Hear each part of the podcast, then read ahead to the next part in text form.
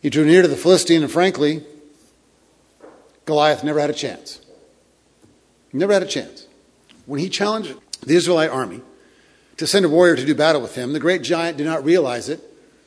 But as soon as he did that, and as soon as this young shepherd boy decided he would come with his sling and his five smooth stones, the battle was done. They should have fled immediately. The Philistines should have gone back to the coast where they were, where they were, were colonizing. In fact, they should have gotten in their ships even from there and gone back to Crete, which is where they probably came from in, in the beginning. David had all the power and was in total control of the situation.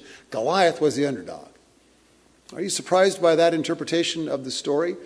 I was too when I read Malcolm Gladwell's book, David and Goliath. But he describes in this, in this marvelous little book, which I would uh, uh, uh, give you as a, a, marvelous collection of ideas, he, he argues that Goliath never had a chance because David took advantage of the situation in a way that we often, oftentimes miss. He turned everything into his favor. Goliath was heavily armored, as you heard the story. He was tall and strong, had a large sword, a bronze sword, a big shield. He also would have had a, a small spear in his hand, not for throwing, but for engaging in hand to hand combat, in close, close at hand combat. David, the young shepherd boy, looked nothing like that at all, but he held the advantage. He had youth, speed, quickness, and frankly, a superior weapon in the sling and the stone in his hand. Now, I want you to consider the setting before we, we get to the, to the battle itself. The, the Philistines were, as I said, seafarers who were probably from the island of Crete. They were colonizing on the Palestinian coastland. And they were, they were trying to figure out how they could defeat King Saul and the Israelite army, how they could sort of divide and conquer it. And the way they came up, up through the valley of Elah was a way that certainly military strategists have looked and said, yes, if they were able to win this battle, they could separate northern kingdom of, of Israel, uh, the northern portion of Israel from the southern portion, and therefore take over control, defeat Saul, and take, take the land, take these very fertile and beautiful valleys where they could feed themselves and grow their own nation strong as it were. They wanted to cut the kingdom in half and take control. But here's the problem. When they came into the valley of Elah, their army was on one ridge on one side, and the army of the Israelites was on the other. And you can see right away, you don't have to be a military expert, which I'm certainly not, but both of them were in a dangerous place. If one army decided to charge down the valley, down the hill, and down into the valley, and then up the hill onto the other side, it would be easy for that army to defeat them. It's a suicide mission. And so they're basically both there, stuck, not sure of what to do, neither one wanting to move first, for that would truly be the, the defeat of their army. And so Goliath takes it into his own hands. He puts on his armor, and in full battle gear, he swaggers down in the valley and he taunts the Israelites. And he calls out for a champion to fight him. By the way, historians will tell you this was not an uncommon thing in antiquity. Rather than two armies fighting and, and wi- almost wiping each other out, it was often, often decided, battle was often decided by one army sending their champion out to meet the other. Sometimes it might be on a bridge or in a valley, wherever it might be. This is a way of, uh, of avoiding the carnage and, and moving on forward. Well, the young shepherd David arrives at the battlefront with cheese and bread for his brothers. You can read the whole story in, in 1 Samuel, but that's how David comes there. He's the youngest of all the brothers, and his father says, I want to hear word from the battle. Would you take them some cheese and some bread? Take enough for them and for the garrison around them, and then bring back word to me on how they are doing. You can see the concern the father would have. And David, as the youngest, would have no other choice but to take the bread and the cheese, to do the menial task of delivering some, some, some food. I want to pause there for a moment. Note this David didn't leave his father's place thinking to himself, I will go now and become a great warrior. I will go and save my people. I've, he didn't write down in his journal, I'm going to take care of, of, of, this, of this Philistine. He had no idea about any of that at all. He was simply doing the menial task of taking the bread and the cheese. No glory. His brothers are hungry. They need some food. Perhaps we miss the glory and the greatness that are right before every one of us because sometimes we're not willing to take on the menial tasks. Sometimes we think, maybe, maybe none of you, but I'll just preach to myself then for a minute. Sometimes we think, Oh, I don't do that. I'm, I'm better than that. I'm, I'm above that. I was 25 years old when I left for seminary. And, and I don't mind telling you, I kind of had some dreams of maybe doing something big with my, my life and speaking in front of thousands and that sort of thing some, someday. And so I said to my mentor in ministry, who is also still one of my best friends, uh, even to this day, his name was Doug.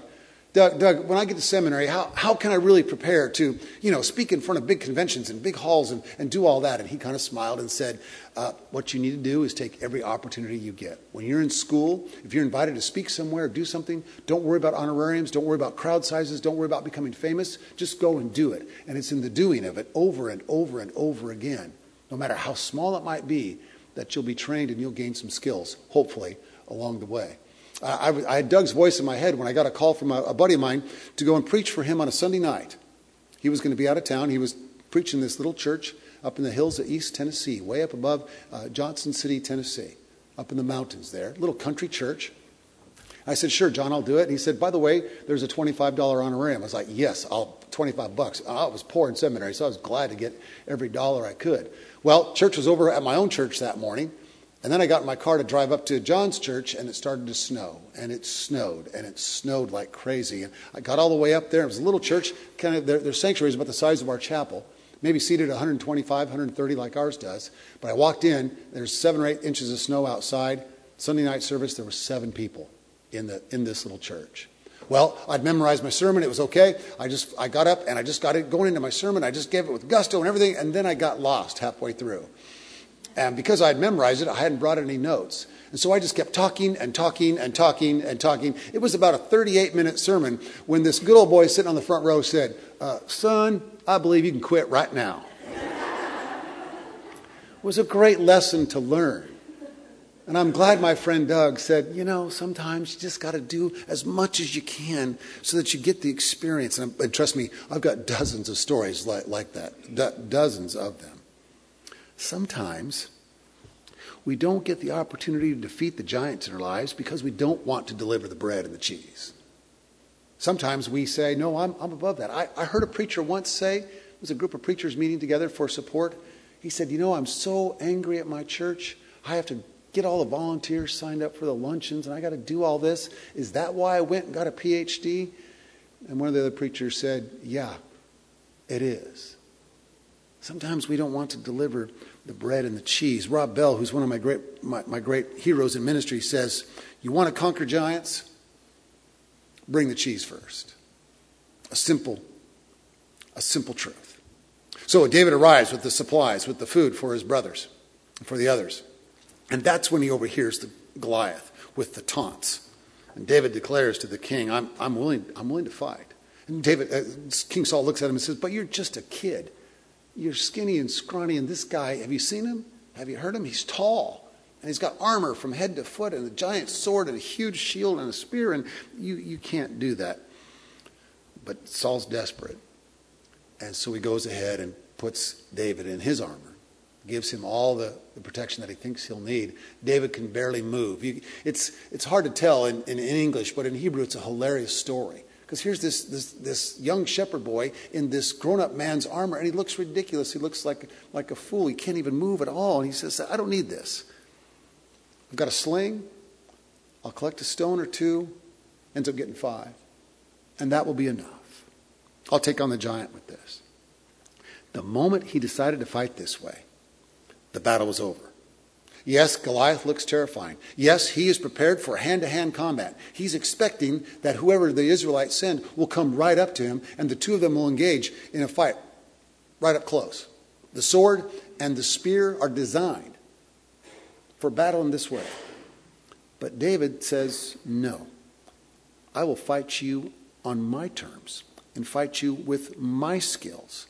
He recognizes his advantage. He's young, he's quick, and he's fast. He also has, he may not know the science behind this, but he knows from experience that he has in that slingshot the most powerful weapon he could possibly need in that moment. In fact, one scientist has said that Goliath had as much chance against David with that slingshot as a, as a Bronze Age warrior with a heavy bronze sword would have against a 45 automatic pistol. That's how much power, with an accurate shot, a slinger would have. And slingers were a part of, of, of, armies in antiquity. It was a difficult, difficult task. It was very hard to learn how to become one. But once you became an accurate slinger, you could take down dozens of men with nothing more than a little bit of leather and a stone or two. So when the Israelite King Saul looked at David and looked at the situation, he saw something that was hopeless. But David looked at it, and what did he see? An opportunity to use his own skills to his advantage. Here's what Malcolm Gladwell, the author of the book I'm quoting, says. What the Israelites saw from on high in the ridge was an intimidating giant. In reality, the very thing that gave the giant his size was also the source of his greatest weakness. He was ponderous and slow. He couldn't move. He wouldn't be able to chase after, after this, this young boy at all. There is an important lesson in that for battles with all kinds of giants, Gladwell says. The powerful and the strong are not always what they seem. Are, are there gigantic battles in your life that are bringing you down? Have you been facing some giants that it just seems like they're just too much, too big? Are you discouraged by the way things have gone for you lately? Maybe what you need is eyesight and vision like David's. David, in this battle, he's, he, he's, he speeds, he charges, he runs toward Goliath, the storyteller tells us. He runs toward him with that sling going. And at that point, he has the strength, he has the advantage. Uh, Richard Rohr says the most courageous thing we'll ever do is to bear humbly the mystery of our own reality. Do you, do you hear what he's saying? The most courageous thing you can do is be you. Every wedding ceremony that I lead, I almost always say, almost always say to the bride and groom, the finest gift you can ever give to another person is the unique and marvelous one that God has created you to be. Never be afraid to both give and receive that as the finest of gifts. Who you are right now is enough to face whatever is going on in your life and in the world. When we're able to reframe the situation in light of our own particular gifts, obstacles that seemed insurmountable suddenly become nothing more than stepping stones. Uh, let, me, let me ask a, a, very personal question. You raise your hand. I'll, my hand's up. I'm already saying yes. How many of you are Star Trek fans? We have some Star Trek fans? Oh, good. All the nerds are here. Thank you. Glad, glad, glad that we share that. Maybe some of you uh, know about the Kobayashi Maru. Do you know about Kobayashi Maru? This is a story. It's one of the episodes where Captain, where it actually comes out later in one of the movies, where Captain Kirk, it's, it's a known story that when he was a cadet, he would have to face the, the Kobayashi Maru test. What that test was, was given to cadets who wanted to be uh, captains in Starfleet. Boy, I know, it's a total nerdy thing here. But, but what would happen is there's no way they could win. The computer program was set up in such a way there's no way they could win. But the instructors and the teachers wanted to see how these young cadets would react to failure, to terror, to fear to losing everything.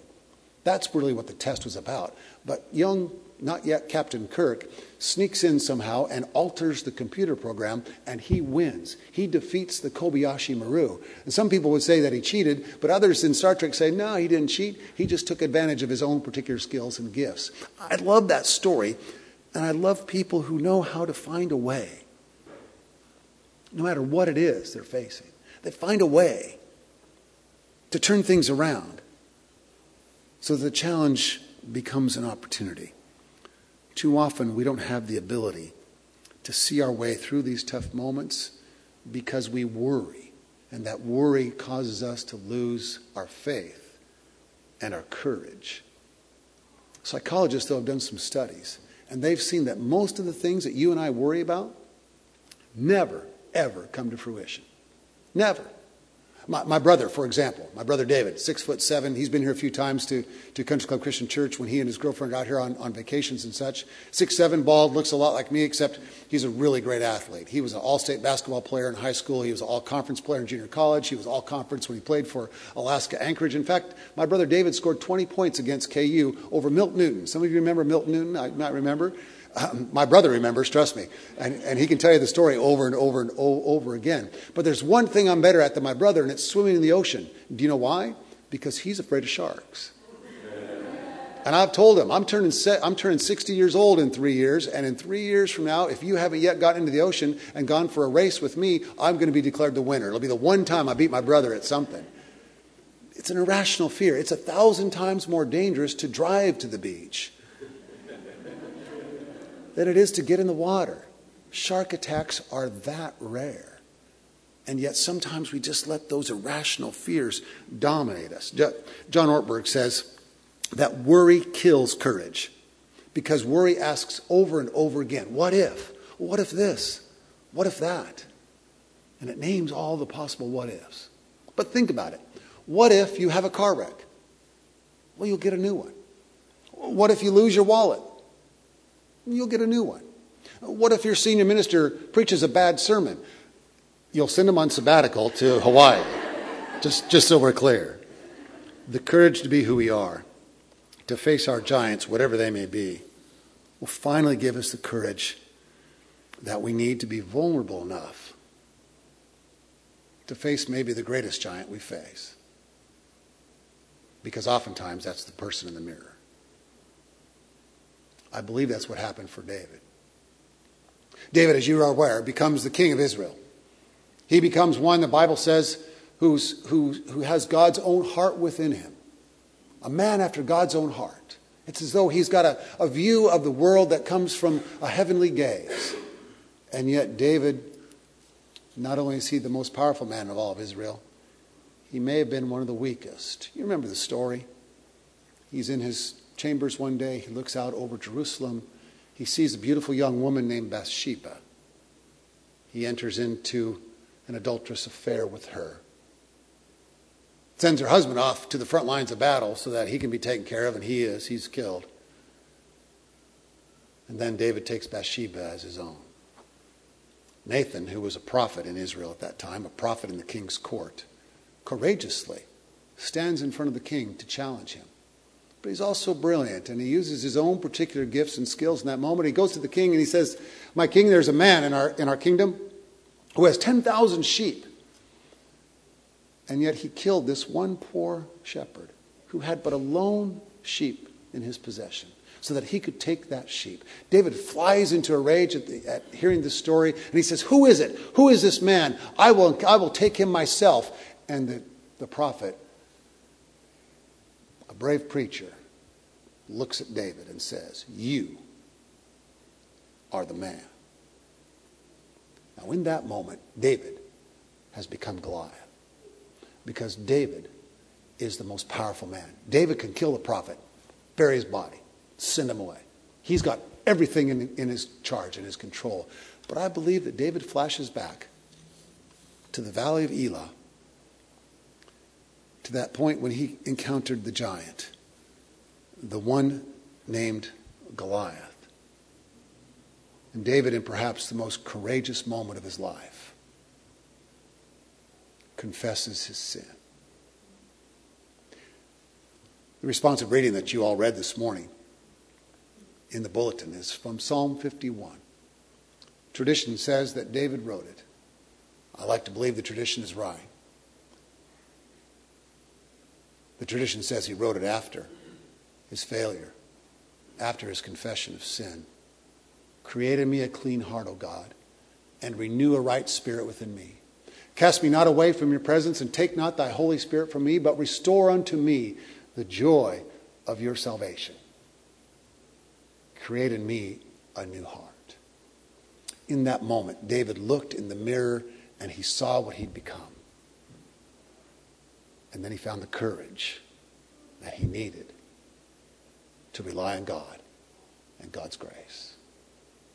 Sisters and brothers, let's together look at the giants that we face, even if the one you look at is looking back at you in the mirror. Amen.